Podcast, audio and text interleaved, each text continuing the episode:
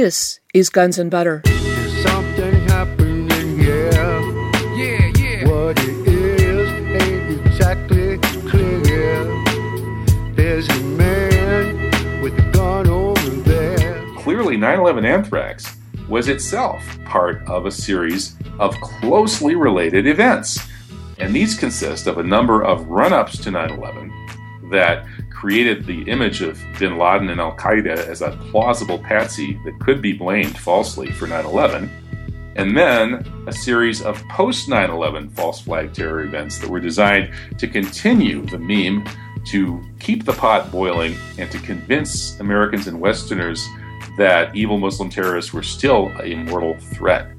So, inspired by Lance DeHaven Smith, I've kind of connected the dots on the whole series of apparent false flags that has created the public myth of the so called War on Terror.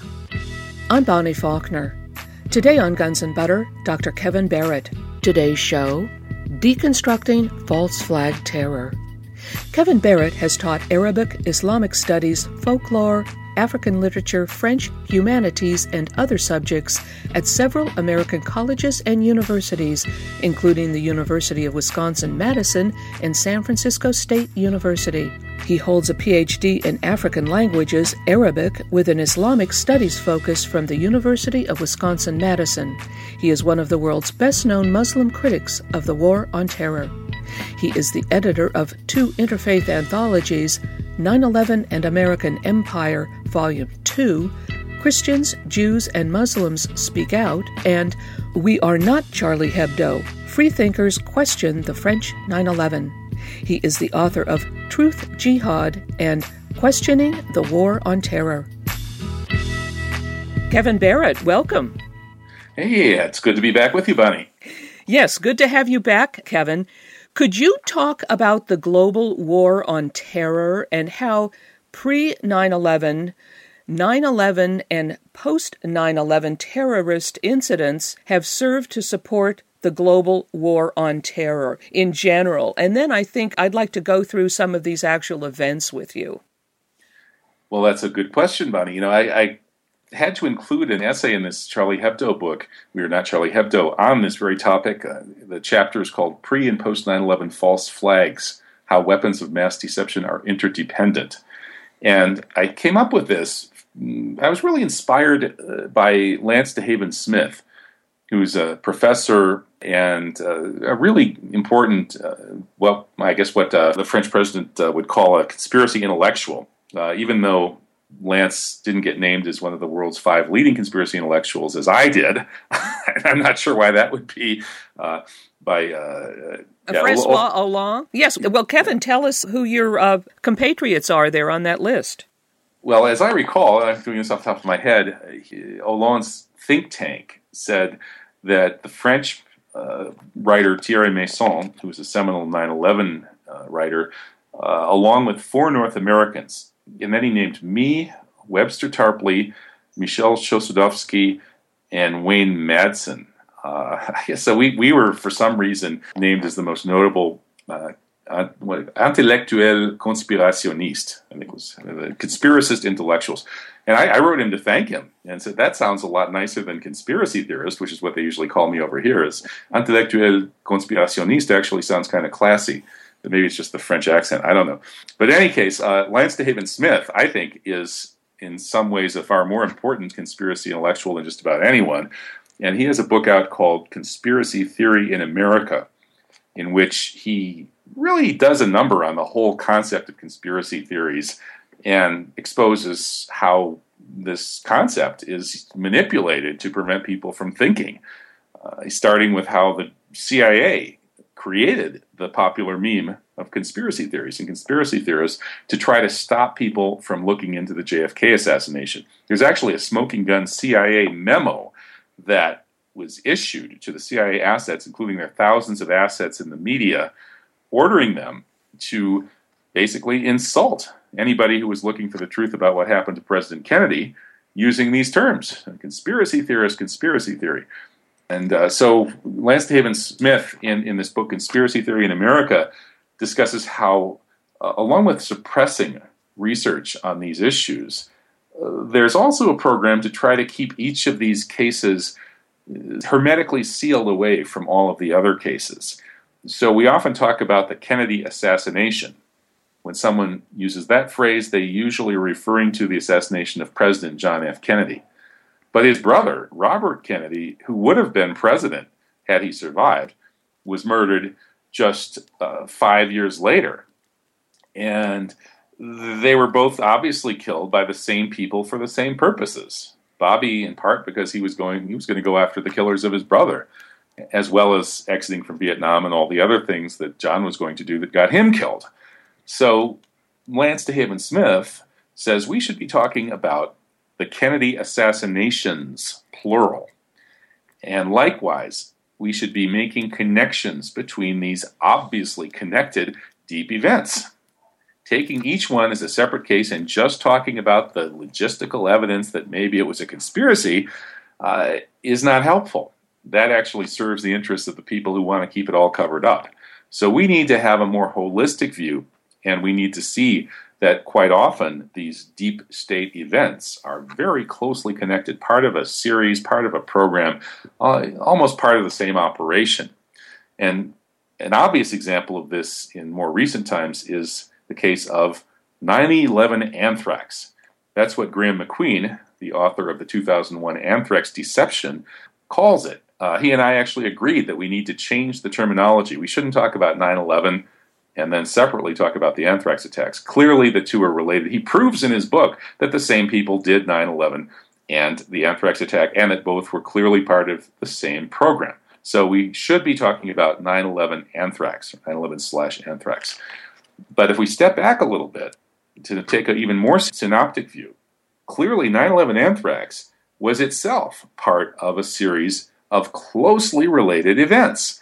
And these consist of a number of run ups to 9 11 that created the image of bin Laden and Al Qaeda as a plausible patsy that could be blamed falsely for 9 11, and then a series of post 9 11 false flag terror events that were designed to continue the meme to keep the pot boiling and to convince Americans and Westerners that evil Muslim terrorists were still a mortal threat. And so, so inspired by Lance DeHaven Smith, I've kind of connected the dots on the whole series of apparent false flags that has created the public myth of the so called war on terror. Right. And then the war on terror, of course, has equated terrorism with radical Islam. Would you call that a major component of the global war on terror?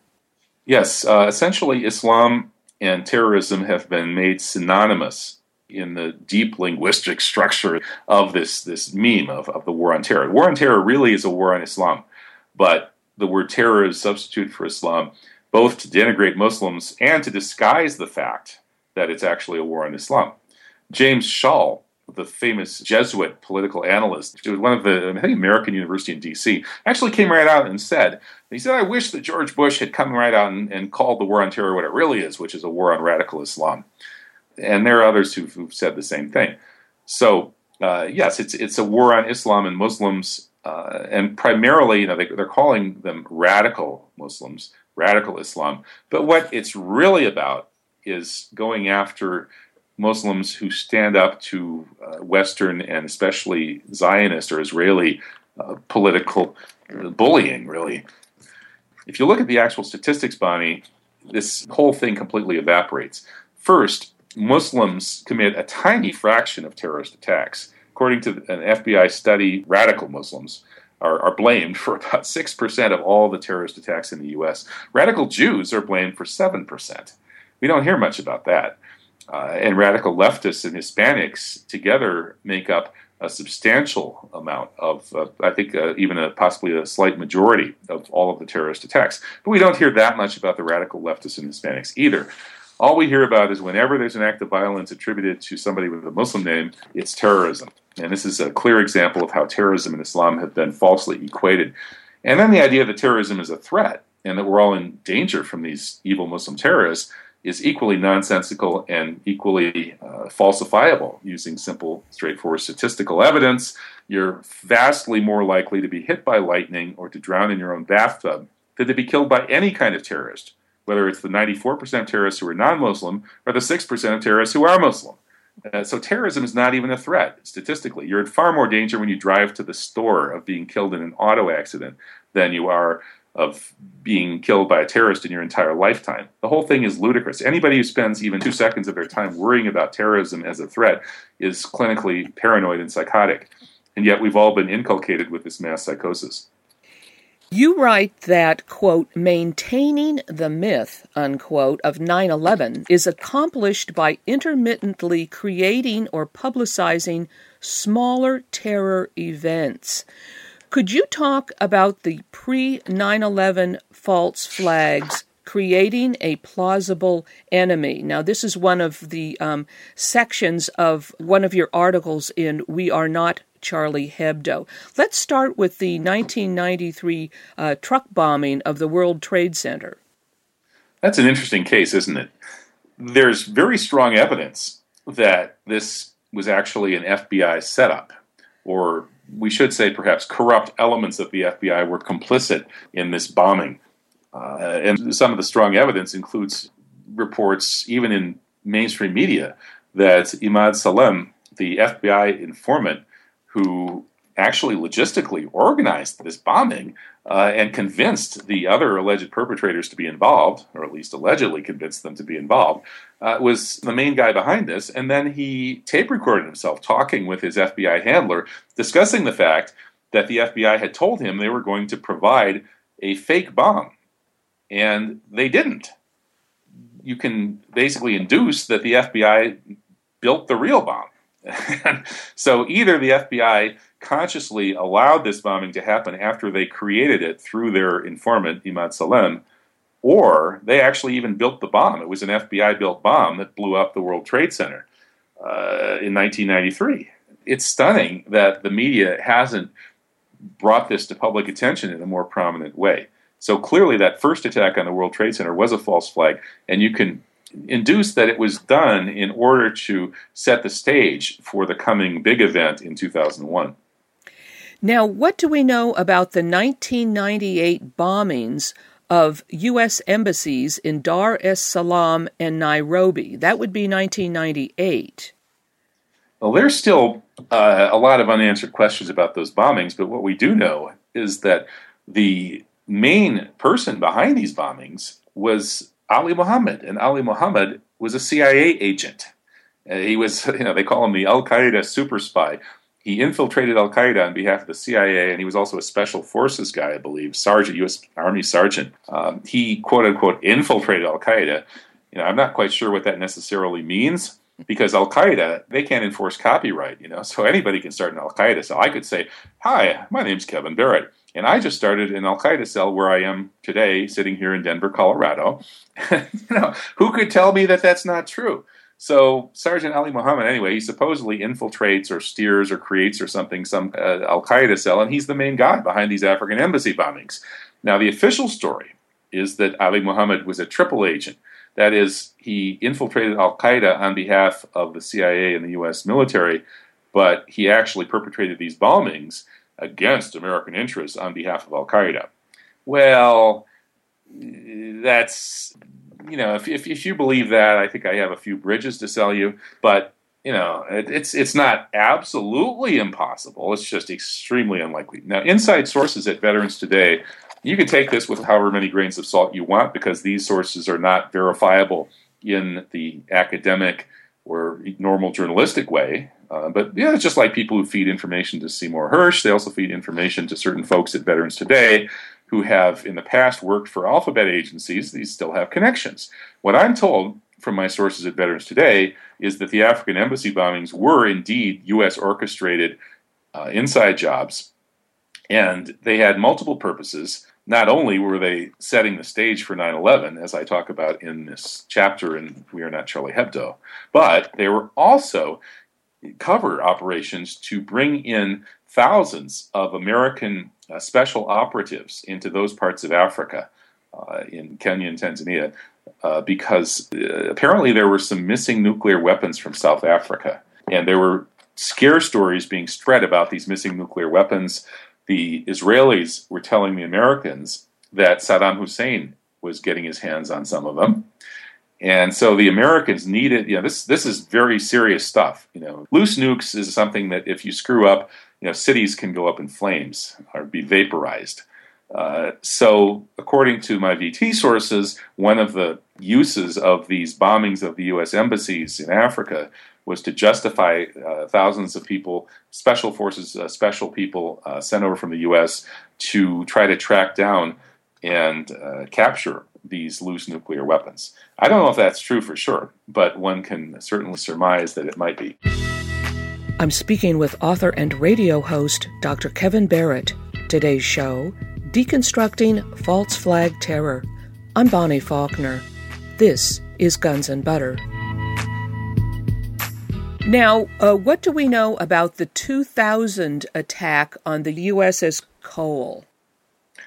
Well, the USS Cole uh, was docked in Yemen, was visiting Yemen, and the official version of this is that uh, a I think a teenager, just a kid with no real experience or training, supposedly succeeded in loading a dinghy with explosives uh, with a couple of equally uh, untrained uh, and naive, innocent young friends, and they got this dinghy out to the Cole and blew a big hole in the USS Cole with their dinghy full of explosives.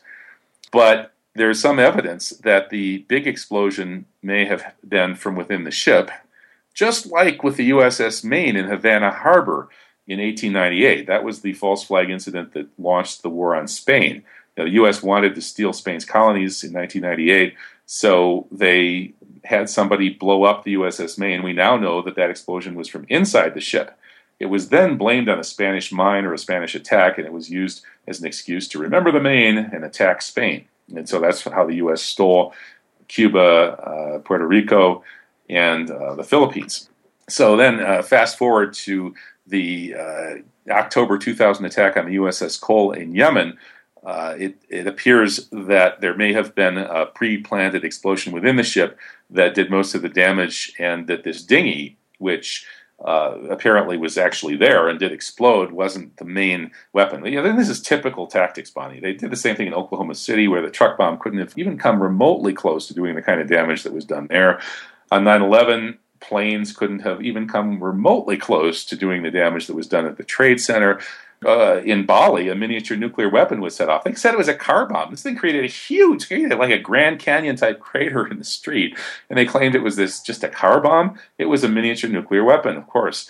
Uh, over and over and over, we get these professional operations that use professional killers uh, and technicians to do the attacks, and then they're blamed on patsies. The patsies never have the ability to carry out the attacks, and that appears to be the case with the Cole bombing. I believe in your book, uh, We Are Not Charlie Hebdo, with regard to the USS Cole, you mentioned the fact that the uh, the guy that steered the dinghy into the USS Cole was actually disabled. Yeah, he was a disabled teenager. Uh, it's weird how they, they come up with these people. You know, so often we find that these people that they blame as terrorist masterminds are they're quite often disabled. I mean, you know, it seems like half the people they've arrested for supposed terror plots since 9/11 in the U.S. are sort of developmentally challenged Muslim teenagers who just went along with what the FBI told them. You know, mm-hmm. uh, and so this guy Tawfiq bin Attash, who was blamed for the bombing of the Cole, yeah, he was he was he was a disabled teenager.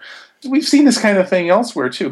Who are some of the other uh, disabled people? Like yeah, oh, Khalid Sheikh Mohammed actually uh, uh, got got nailed. You know, he was he was turned in to the CIA. That's how we supposedly caught the alleged 9/11 mastermind. Yeah, right. Khalid Sheikh Mohammed, as he, he was he was turned in by uh, I think it was Abu Zubaydah, if memory serves, who's uh, uh, basically mentally challenged, utterly incapable of any serious task.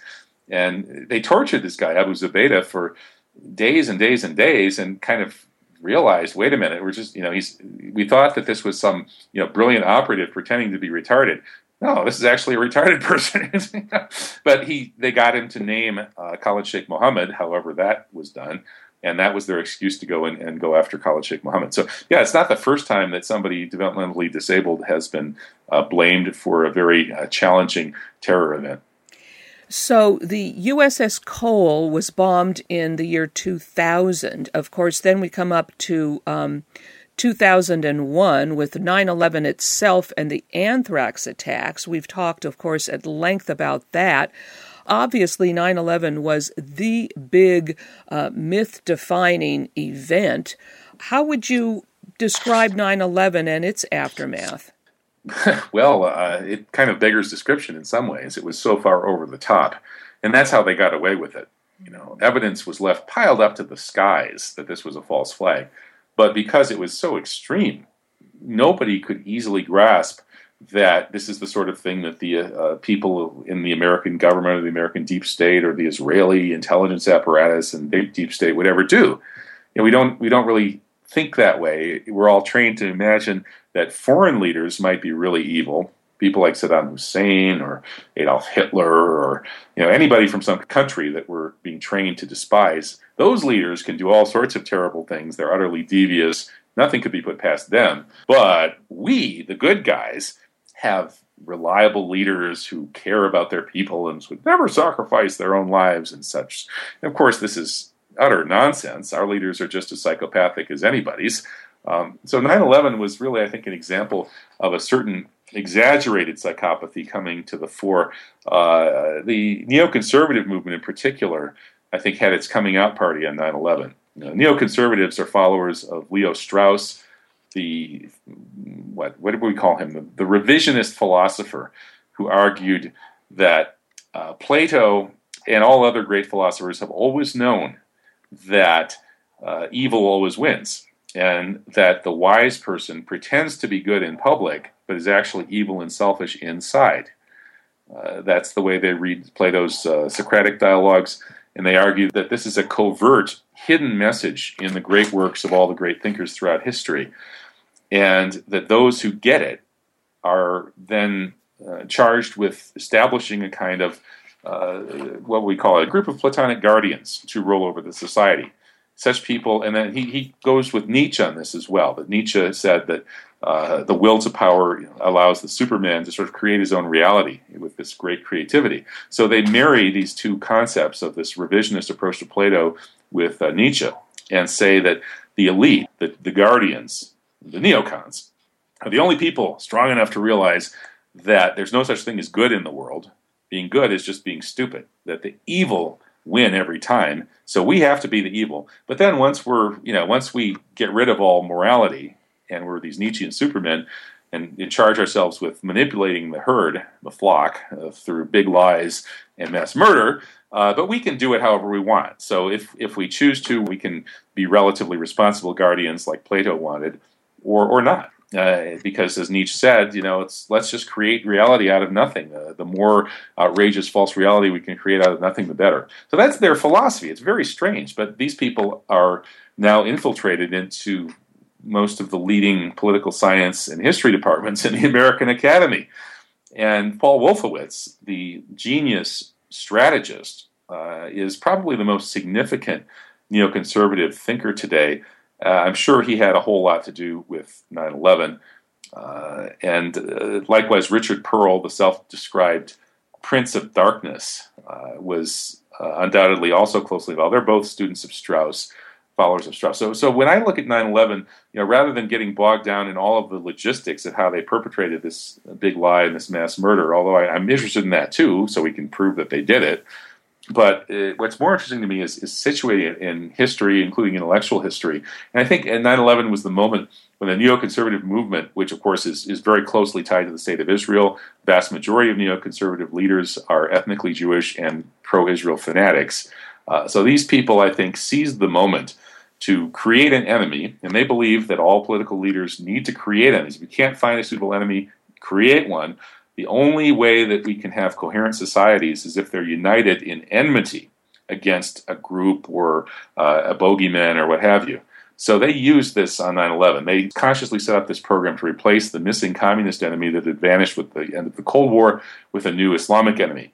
And that was the, the script. And so then they said, well, how can we do this? Let's stage a massive Pearl Harbor style terror event that utterly shocks and traumatizes the American people and the people of the world and creates a break in history between the before and the after. And in the after, we're going to have a whole new world, a war on terror that goes on forever against the enemies of Israel. And uh, we will be pulling the strings and creating political reality for the masses uh, for the indefinite future. That was their plan. I don't think it's quite worked out the way they planned it. I think that they're uh, they're heading for a, a, a big crash uh, pretty soon. They've already they haven't gotten everything they wanted already. So, so that's how I situate 9/11 historically. Now, after 9 11 and uh, the anthrax attacks, the next major terrorist attack is the Bali bombing. And now you've mentioned the Bali bombing. I did some shows on this back in the day, and I remember that there were certainly links to intelligence created Al Qaeda affiliates over there, etc. But now you have just mentioned here and also in the anthology We Are Not Charlie Hebdo evidence of a a small nuclear device. Now I had never heard that before. What what is the evidence for this? Well, Australian journalist Joe Vialls broke that story uh, not long after that bombing, and then he uh, died or was killed not too long after that. So his work is still archived. People can go back and refer to that. He was the leading voice who uh, who unveiled that. The evidence for the mini nuke is actually pretty straightforward. That there's just there's way too big of a crater for a car bomb. They they said that this uh, a car bomb, not even a truck bomb, not even a van bomb, but a car bomb basically destroyed a hotel and put a giant crater in the street. And this is quite ludicrous. Um, and even the leaders of the terror group that were blamed for this said it was a false flag. Uh, the Indonesian media uh, said it very timidly. The polls show that the Indonesian people knew it was a false flag. You know, it's been reported journalistically. Basically, everybody in Indonesia gets it, understands it. We have testimony also from Dmitry Khalezov, who says that he was working for Mike Harari, a former leader of the Israeli Mossad, a kind of legendary uh, black ops guy in Thailand at the time. And according to Khalezov, uh, that that Harari was part of uh, creating the Bali bombing with a mini nuke. And of course, just as an aside, Khalezov has also implicated uh, Mike Harari, the former Mossad chief, in 9 11. Uh, Khalezov says that he was at the party that, that Harari threw to celebrate the success of 9 11, and that Harari made no bones about taking credit for it. Uh, whether you believe Khalezov or not is another case. Again, this is a cumulative case. We look at all these items and sort through them, and you know you can give each one a sort of a level of plausibility. I would say that the, the uh, in this case, the logistical evidence that this was a mini nuke in Bali is, is overwhelming. Car bomb cannot do that kind of damage. And whether or not Khalezov is, is telling us uh, the, the truth, uh, I'd say give him a, at least a 50 50. I'm speaking with author and radio host Dr. Kevin Barrett. Today's show Deconstructing False Flag Terror. I'm Bonnie Faulkner. This is Guns and Butter. Is it a fact then that uh, regular explosives, uh, I mean, couldn't explosive take down a building and uh, create a crater? Or would it really need to be a mini nuke? Well, you can take down a building with explosives. A conventional controlled demolition does just that. Sure. But the way it does it is by slicing the vertical support columns at very, very carefully timed intervals. And if it's not done exactly right, the building is going to topple on its side rather than come straight down. So only the world's best, highest paid professionals come in and, and do these demolitions of sizable buildings. Uh, but obviously, a car bomb isn't going to do that. Theoretically, I suppose if you had a, a really, really weak building or like a super tall, narrow building that had a weakness on the first floor, maybe you could drive a car in there. And if you were lucky, you might perhaps create some kind of partial collapse. Uh, maybe even make the building topple, although I, I, really doubt that. I just I don't think that you can get enough conventional explosives into an ordinary automobile to make any normal building fall down, uh, especially a tall building. Yeah, a building taller than, than it is wide. But the, in terms of uh, craters, uh, no, conventional car bombs don't create huge craters in the streets where they go off. They just don't. They're not that powerful. Uh, miniature nuclear weapons do. And incidentally, um, there was a bombing in Lebanon as well. That was the, the killing of the former uh, Lebanese leader Hariri, which, as I recall, also created a huge crater in the street and is blamed by intelligence sources uh, on an, another Israeli mini nuke. In fact, these these intelligence sources associated with veterans today argue that we have a serious nuclear proliferation problem in that the next generation nuclear weapons have become miniaturizable. They're so good, you can dial them down to be the size of a car bomb, you can dial them up to be the size of Hiroshima, uh, and they're so light relative to conventional explosives that it's in many cases they're just far more economical and inviting to use. We know that the neoconservatives, led by Paul Wolfowitz, have led a movement to make nuclear weapons usable. They said, What's the use of nuclear weapons if we can't use them? They said that in public.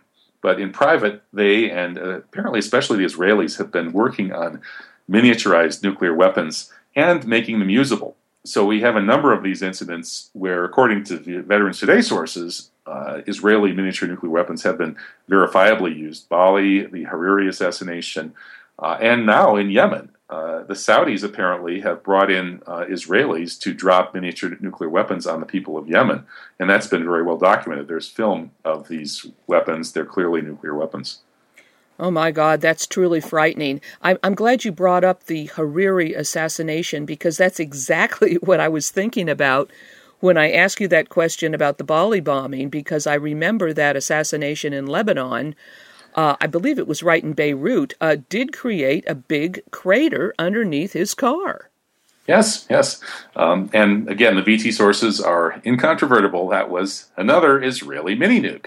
And the reason they're dropping mini nukes on Yemen is that it's just it's so much easier to go in with a fast light plane and the planes that we're seeing dropping these bombs are not big cargo bombers dropping really huge conventional bombs. They're fast. Uh, I forget the, the technical details. Go Google Veterans Today nuclear weapons in Yemen, and you'll get all the technical details. But there's a very strong case that that's going on today. So you can thank your uh, neoconservative friends that nuclear weapons are now being used in the world on a regular basis. My God. Now, after the uh, Bali bombing, the next major terrorist attack was in Madrid. It was the train bombing. At that time, many years ago, I, I did a show on that. The details are a little bit sketchy in my mind. I believe they blamed it on cell phones. But weren't there pre planted explosives underneath the train carriages? Uh, yeah, yeah. Madrid uh, was another case, just like London, where it looks like they're blaming terrorists carrying bombs on a train, and yet it looks like the trains are being blown up by explosives wired under the train, blowing the metal upward. Uh, same exact thing with the London bombings. So, yes, and indeed in, in Spain, there's been some credible, pretty mainstream investigative work pointing this out. Uh, so it's not really a secret in Spain that this was uh, a, a, sort of false flag, and that the so-called Muslim terrorists involved were patsies or mercenaries. Yes, the, the details of the Madrid bombing escape me now, but this was blamed on Islamic terrorists, wasn't it? Of course, all, all of these things inevitably are. Uh, and uh, yeah, in the book, I, I, quoted a French journalist, and he's he's not really a, a, red pill conspiracy journalist, a mainstream investigative guy. The guy, his name is Michel, and he uh, went strictly with the official court documents. I mean, not even he wasn't even going for special information from inside sources, just the documents. And he stated directly that the official story of these bombings doesn't stand up, and that there was obviously uh, a, a cover up. The implication being that this was indeed a false flag. Yes, and of course, the other train bombing, you've mentioned the London Metro train bombing. Was that 7707? I don't remember the year. Was it was 7705. Oh, that was exactly me. 10 years ago. They, they just observed the 10th anniversary. And indeed, they staged a false flag in Tunisia targeting British citizens in order to remind the British people of the threat from Muslims associated with the trauma of 7 7. Yeah, that's right. And that was a multifaceted event. And I remember they hunted down these kids and shot them down in another neighborhood. But I remember even in the uh, newspaper, there were uh, photographs of these two kids in the London metro, but the photographs had obviously been photoshopped. I could see that. badly photoshopped. badly, yeah. They were supposedly yeah. leaning against a railing, and one of the railings went in front of one of the kids. I remember that. Yeah, yeah. You, when they do that, you almost have to wonder whether they're, you know, revealing the method or something. It's uh, so obvious. You would think that they could do better photoshopping than that. I probably could even. But yeah, and it's it gets worse than that. I mean, these these suspects, the people that they blame for the London bombings of 7 7 couldn't even have been at the places where the bombs went off because it so happened that the train they would have had to take to get there was not running that day. So we have absolute proof that they weren't there. The British claim that all of the, the CCTV security cameras were down, almost all were down, so they, they can't provide any evidence that they were there. Uh, Nick Kollerstrom has a good book on this. It's called Terror on the Tube. I actually wrote the introduction to it. And Nafeez Ahmed, who's a he's a much more timid and careful researcher. He's a he's got a scholarly position. He's a professor in the UK, so he's scared to rock the boat and really come right out and say what he thinks. But his book also demonstrates uh, very subtly and, and less directly that this was a false flag. Yes, well, thank you for reminding me of some of those details. There's a lot more. Actually, there was a. Now I'm remembering there was a there was a drill uh, being mm-hmm. conducted by Visor uh, mm-hmm. And uh, the head of Visor, I guess, came right out on television and said that this uh, London metro bombing attack happened right in the middle of a drill for the exact same type of attack. Yes, he said, he said the real bombs went off at the exact times and locations as the pretend bombs in the drill. He said he was stunned. I, I, think this is what happens with these compartmentalized covert operations. The left hand doesn't know what the right hand is doing. And apparently, Peter Power, the head of Visor Consultants, was not advised that this was, uh, you know, that the drill was the terror event. And so here he was, high level, working with this drill, and the actual bombs go off and kill people exactly where the pretend bombs were supposed to go off.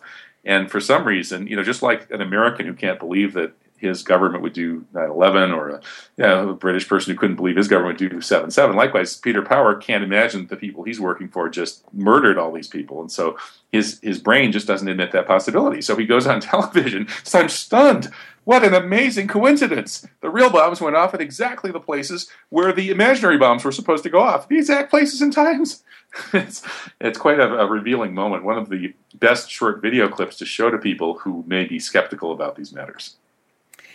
Okay, so then we had the London metro bombing in 2005, I believe you said. Then the next major terrorist attack was in Mumbai, India. And I believe, was that blamed on Pakistan? Oh, yes. The Indians, uh, well, a certain element of the Indian power structure tries to blame Pakistan and Muslims, which they kind of identify, for everything bad that happens in India. And naturally, this was supposedly uh, you know, evil Islamic terrorism. But this Mumbai uh, attack in 2008 was clearly well, there was foreknowledge. Uh, the Indian intelligence had foreknowledge, and in fact, there's credible evidence that it was Hindu extremists uh, tied to Israel, actually, in in uh, Indian intelligence, RAW, R-A-W, which is their intelligence agency, that was behind this, and in fact, behind the whole series of terror attacks attributed to radical Muslims in India. Uh, several of these have been exposed with actual confessions from the perpetrators in some cases. And interestingly, this, this 2008 attack was supposedly orchestrated by another CIA agent, just like Staff Sergeant Ali Mohammed blew up the American embassies in Kenya and Tanzania uh, when he was supposedly infiltrating Al Qaeda. Likewise, David Headley, another CIA agent, killed all these people in Mumbai uh, as he was working with the CIA and RAW, the Indian intelligence service the Indian government has become very, very close to the Israeli government. What India is doing to the Muslims of Kashmir is at least as brutal as what the Israelis are doing to the people of Palestine, which is really saying something. In both cases, we're seeing an actual genocide. Uh, so I guess Israel uh, and India have both decided they have a, an interest in perpetrating genocide against Muslims in unjust seizures of territory. In both cases, the Zionists had no business stealing even one square inch of Palestine ever, and yet there they are squatting on stolen land.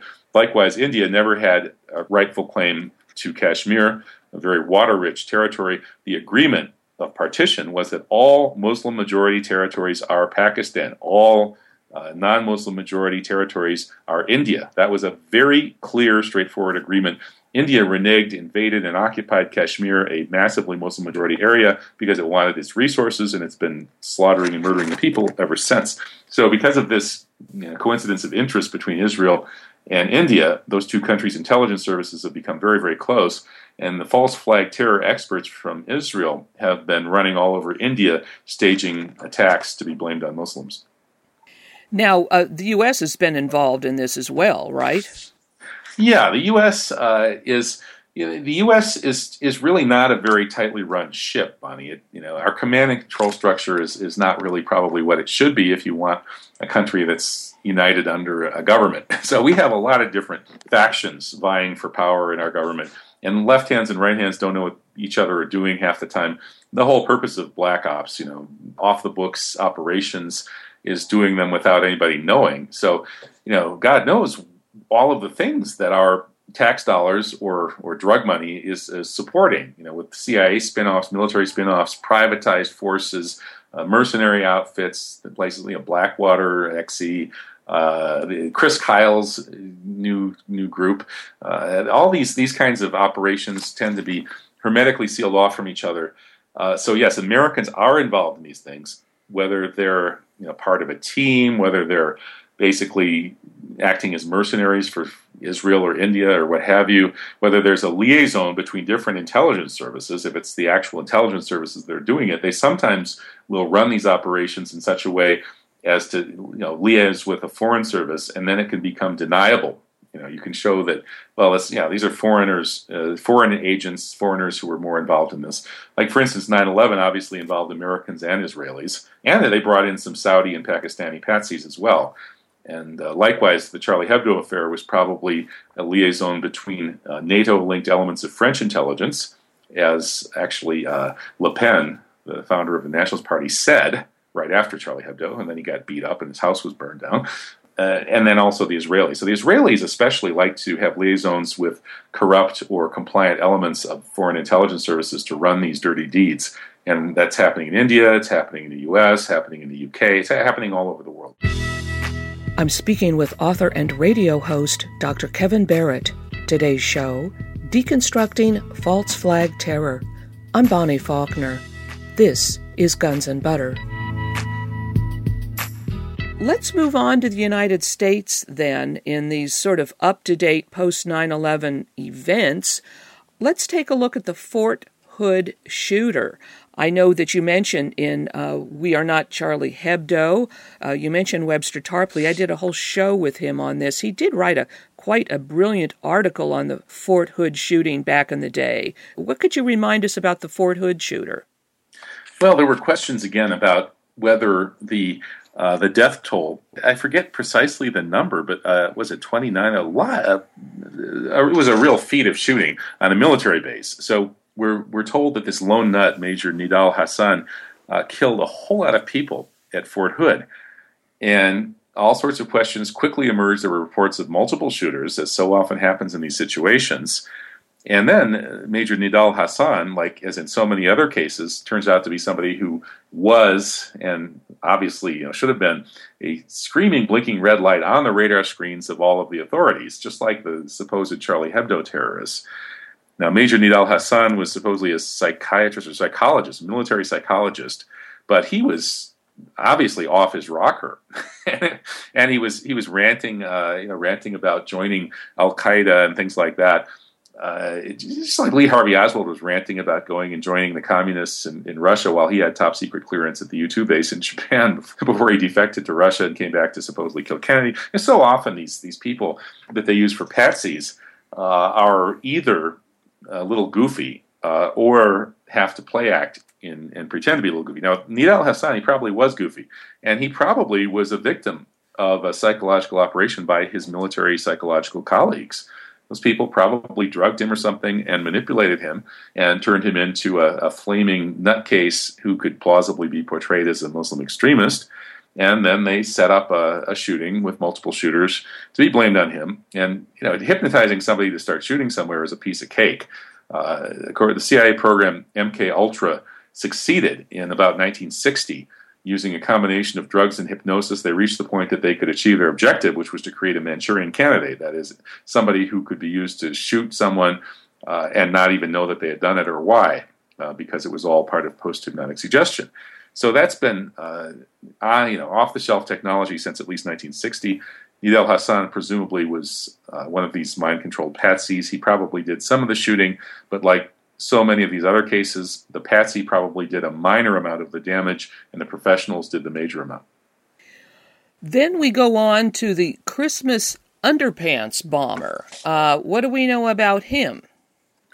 Well, that, that was Abdulmutallab. And this is one of the most pathetic false flag fizzles in all of history. Yet it was reported straight faced and with all seriousness by the media as if, oh, this guy almost blew up a plane. Well, the reality here is this Abdulmutallab guy just like so many of these people. He was he was totally incompetent, uh, pretty much of a, a nutcase or you know a, a, disposable person. And apparently, these false flag terrorists like to use disposable people as patsies. Nobody really minds. Apparently, I don't know.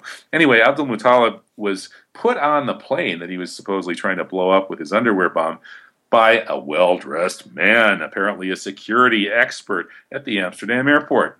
And that, that, of course, was run by Israeli security. And so Kurt Haskell, one of the passengers on the plane, has reported this. He was an eyewitness, and he's, he's explained just how obvious this was. Abdulmutallab didn't even have a passport. He's, he hadn't he hadn't changed his clothes in, in weeks. I mean, he looked like he was right off the worst streets you could ever find, and he's got no passport. And a well dressed security guy escorts him onto the plane. So the plane's flying along, and suddenly this photographer jumps up and points his real nice camera right at Abdulmutallab and Phil starts filming him. And a significant time later, Abdulmutallab uh, starts playing with his crotch, supposedly trying to blow up the plane. and you can't make this stuff up. And he starts screaming Allahu Akbar or whatever. That you know, that, uh, so they get him under control. It turns out that this plastic explosive he had in his underwear, it couldn't possibly go off. He didn't have a detonator. You know, plastic explosive bonding without a detonator is just sterno camping fuel. So try try to stick some sterno camping fuel someday into your underwear and you know see if you can blow yourself up. Good luck with that. You might you know you might burn some some sensitive parts of your anatomy, but you're not going to blow up anything. So this was a complete joke. You know they put a, a homeless, mentally completely wiped out character on this plane, started filming him, and then had him go through his his pre-scripted actions in order to create the appearance of a radical Islamic attack on this airplane. And Kurt Haskell, the Detroit lawyer who was a passenger on that plane, has completely exposed this. Yet the mainstream media is uh, sticking their heads in the sand as usual. And of course, one of the big consequences of this Christmas underpants bomber is x ray machines and the creation of the TSA in all of our airports. And uh, of course, these x ray machines, a lot of them uh, were being produced by Michael Chertoff's clients. Isn't that right? Sure, yeah. Chertoff and his friends are making big money off all these machines. And they're also inducing compliance in the public. They're not just dumbing us down, but they're training us to allow people, strangers in uniform, to grope our private parts and to inundate us with toxic x rays. Uh, and if you'll put up with that, you'll put up with anything. And today, the American people appear to be completely incapable of standing up for their interests because they've been reduced to the level of, of sniveling, you know, craven sheep who will actually you know, put up with this kind of abuse. And then, of course, more lately, we have the Boston Marathon bombing. Well, now there's a heck of a mess right there. Yeah, it was. It should have been a mess for the people who did it because they failed to conceal their actions very cleverly. Uh, we have authentic photographs showing that the bomb, that the, or the backpacks that the FBI tells us held the bombs, which the FBI says were on the, the back of the Patsies, the Tsarnaev brothers, were actually on the back of these mercenary types wearing Craft International insignia. Now, Craft International is like Blackwater. It was founded by Chris Kyle, the American sniper. Uh, and the, the motto of this company is sometimes violence does solve problems. So these mercenaries apparently were out there bombing the marathon, and the Patsies, the Tsarnaev brothers, were put out there to take the blame. And that photo evidence is just indisputable. We also have a number of other incredible uh, items related to the Boston bombing. They, the FBI murdered, execution style, a witness who was in their custody. Uh, this was a guy named Todorov, who was a close friend of, the older Tsarnaev brother. And they started questioning him. and then they just shot, they pumped him full of bullets and finished him off with a point blank shot to the back of the head. You know, when the FBI can do that to witnesses they're interrogating and get away with it, we're living in a complete police state. And that shows there's something really wrong with this Boston bombing story. Uh, there's uh, there's a lot of good work that's been done on this by various investigators, um, and uh, I, I, think that you know, the background of these patsies was was interesting. Uh, they were they were tied in to various CIA personnel, including Graham Fuller. Graham Fuller is He's well, he's been supposedly linked to some CIA dirty dealing in Turkey. When I was in Turkey, I was told that Graham Fuller traveled around, uh, or rather, I don't know if he was he was visiting in person or calling, but he was he was telling leading Turkish journalists not to question the official story of 9/11 or else. And this was supposedly when he was CIA station chief in in Turkey. So Graham Fuller is a dubious character. I asked him this. I emailed him, and he wrote back hotly denying all of these allegations. But in any case, there is all sorts of evidence that the Boston bombing was a false flag. Some argue that the bombing itself may not have been as bloody as it has been portrayed. Personally, I tend to stay away from that stuff because there's just so much other incontrovertible evidence that is going to be easier for the unwashed masses to digest. Uh, you know, when you start saying that some of these people really were not injured or didn't really die, uh, even though there may be some evidence to support that, it's going to alienate uh, a certain element of the people that we're trying to reach. So, so I'll, I'll let my uh, my various friends who are also working on this case talk about that part of it.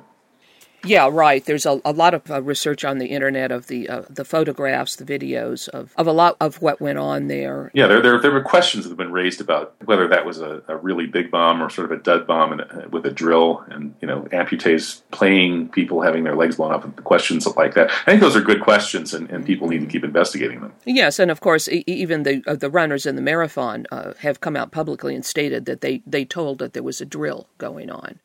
Oh yeah, yeah, and there was an announcement just shortly before the bomb went off. There was an announcement that went up. This is a drill. This is a drill.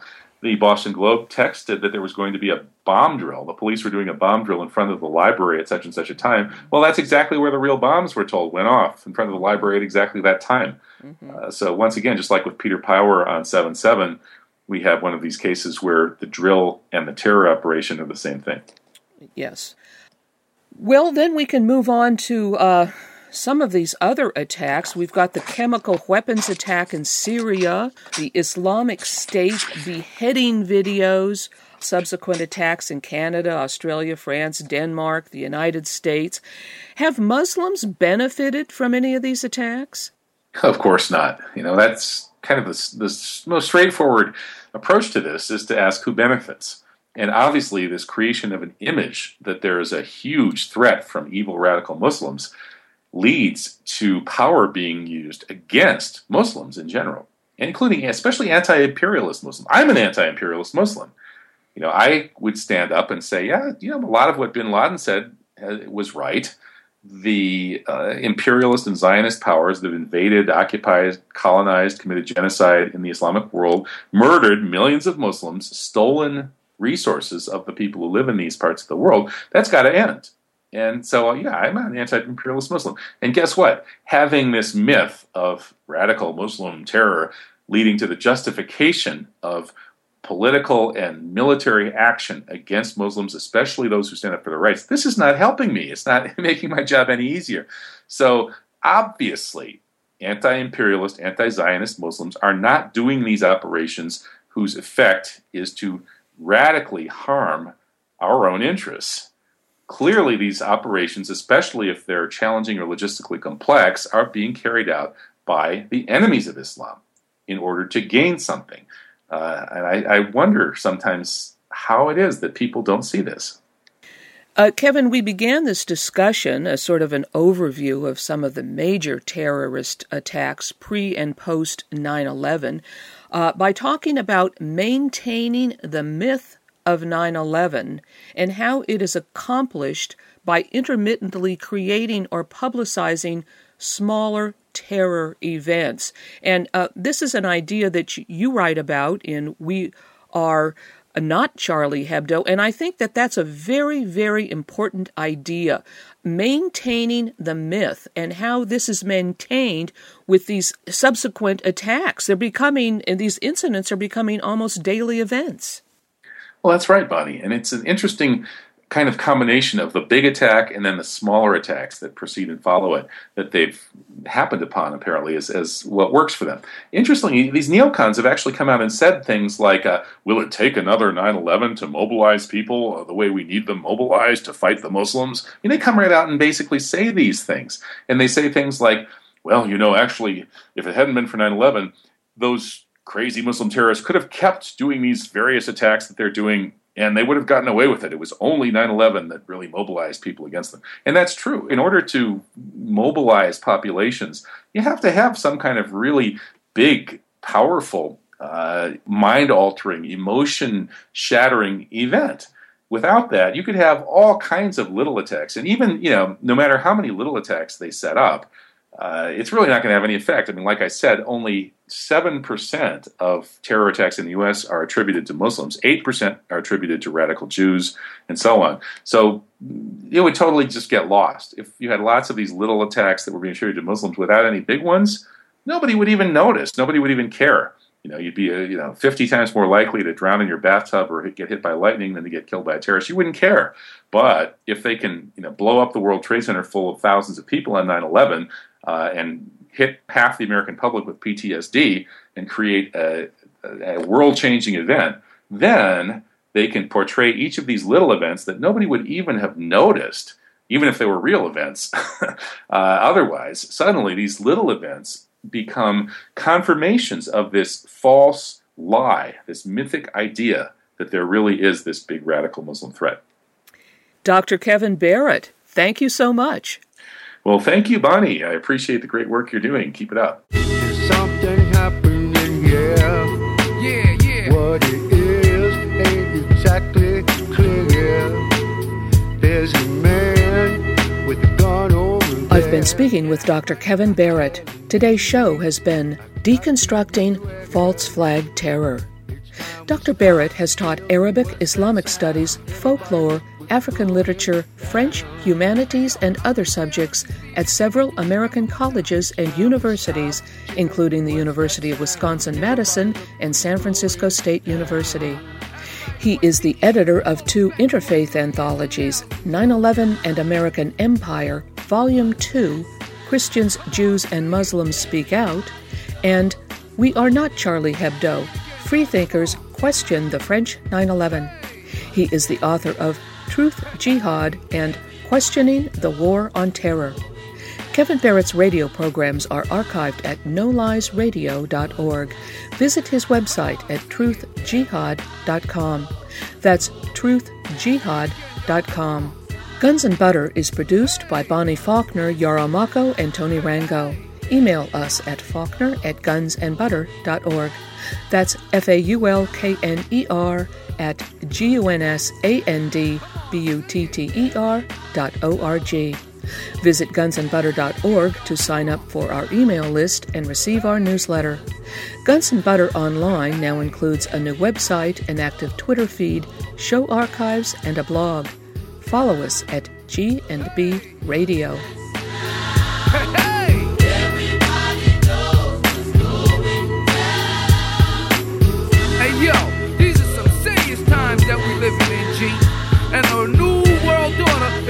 begin. You know what I'm saying? Now the question is, are you ready for the real revolution, which is the evolution of the mind? If you seek, then you shall find that we all come from the divine.